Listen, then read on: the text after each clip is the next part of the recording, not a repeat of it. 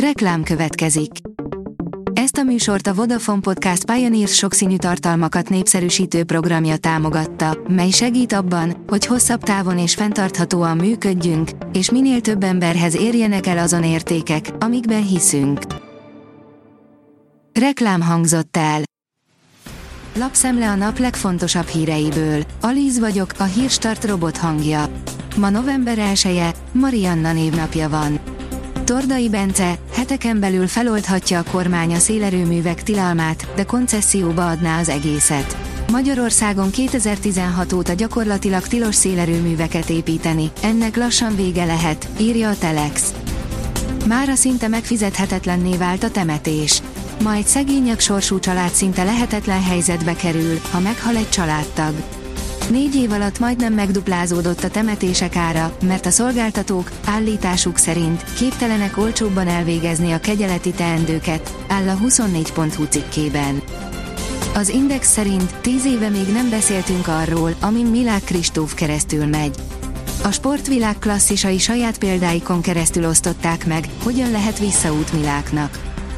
A növényi fehérje mellett voksolt az Európai Parlament. Az Európai Parlament megszavazott egy új stratégiát, mely a növényi fehérje uniós térnyerését szorgalmazza. A döntést fenntarthatósági és élelmiszerbiztonsági érvekkel indokolták a képviselők, írja a Prüv. A magyar mezőgazdaság teszi fel a kérdést, száz éves halak élnek a sivatagban. Szinte hihetetlennek hangzik az egyik legfrissebb tudományos felfedezés, az arizonai sivatagban élő pikkelyesek a leghosszabb életű édesvízi halak lehetnek a világon. A privát bankár teszi fel a kérdést, jó üzlet a halál. A temetkezési cégek részvényei nagyot ugrottak a Covid alatt, de visszaestek az utóbbi bő másfél évben. Valóban olyan nagy üzlet ez, amilyennek tartják. Az amerikai nyilvános temetkezési részvénytársaságok a tőzsdén mintha nem lennének igazán olcsóak, osztalékuk messze elmarad az állampapírokétól. A magyar hírlap írja, Szoboszlai Dominik elszólta magát, Gécsek Fanni után vele tölti legtöbb idejét a Liverpool aranylábú focistája. Pedig a legtöbben azt remélték, hogy Fanni a diploma után kiköltözik Dominikhoz Liverpoolba. A Bitcoin bázis oldalon olvasható, hogy miközben a Polygon és a Polakod értéke stagnál, a Bitcoin Minetrix sikert sikerre halmoz. Miután az elmúlt hetek során ismét egy rallit láthattunk a kriptoszektorban, minden jel szerint a befektetőknek érdemes némi konszolidálódásra készülni. A Total Car írja, egy újabb, hazai autósokat lehúzó biztosítói módszerre bukkantunk. Összetörik az autód, a biztosító fizet, majd megpróbálja visszakunyerálni a pénzt. Csak hogy van, aki nem hagyja magát, és milyen jól teszi. Bomba meglepetés Párizsban, Carlos Alcaraz nem bírt első ellenfelével.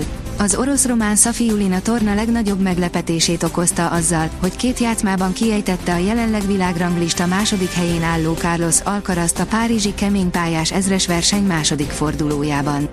Alcaraz így lépés hátrányba került az évvégi világ elsőséget illetően Novák Gyokovicsal szemben, írja az Eurosport. Hivatalos, Szaúd-Arábia rendezheti a 2034-es foci VB-t. Az egyetlen rivális Ausztrália már korábban visszavonta jelöltségét, írja a Telex. Rövid szünetet tart az eső. Minden szentek napjára átmenetileg megnyugszik az idő, nem zavarja az esti gyertyagyújtást. Csütörtökön már néhol lehet zápor, majd pénteken kiadós esőzés érkezik erős széllel, áll a kiderült cikkében. A Hírstart friss lapszemléjét hallotta. Ha még több hírt szeretne hallani, kérjük, látogassa meg a podcast.hírstart.hu oldalunkat, vagy keressen minket a Spotify csatornánkon, ahol kérjük, értékelje csatornánkat 5 csillagra. Az elhangzott hírek teljes terjedelemben elérhetőek weboldalunkon is. Köszönjük, hogy minket hallgatott!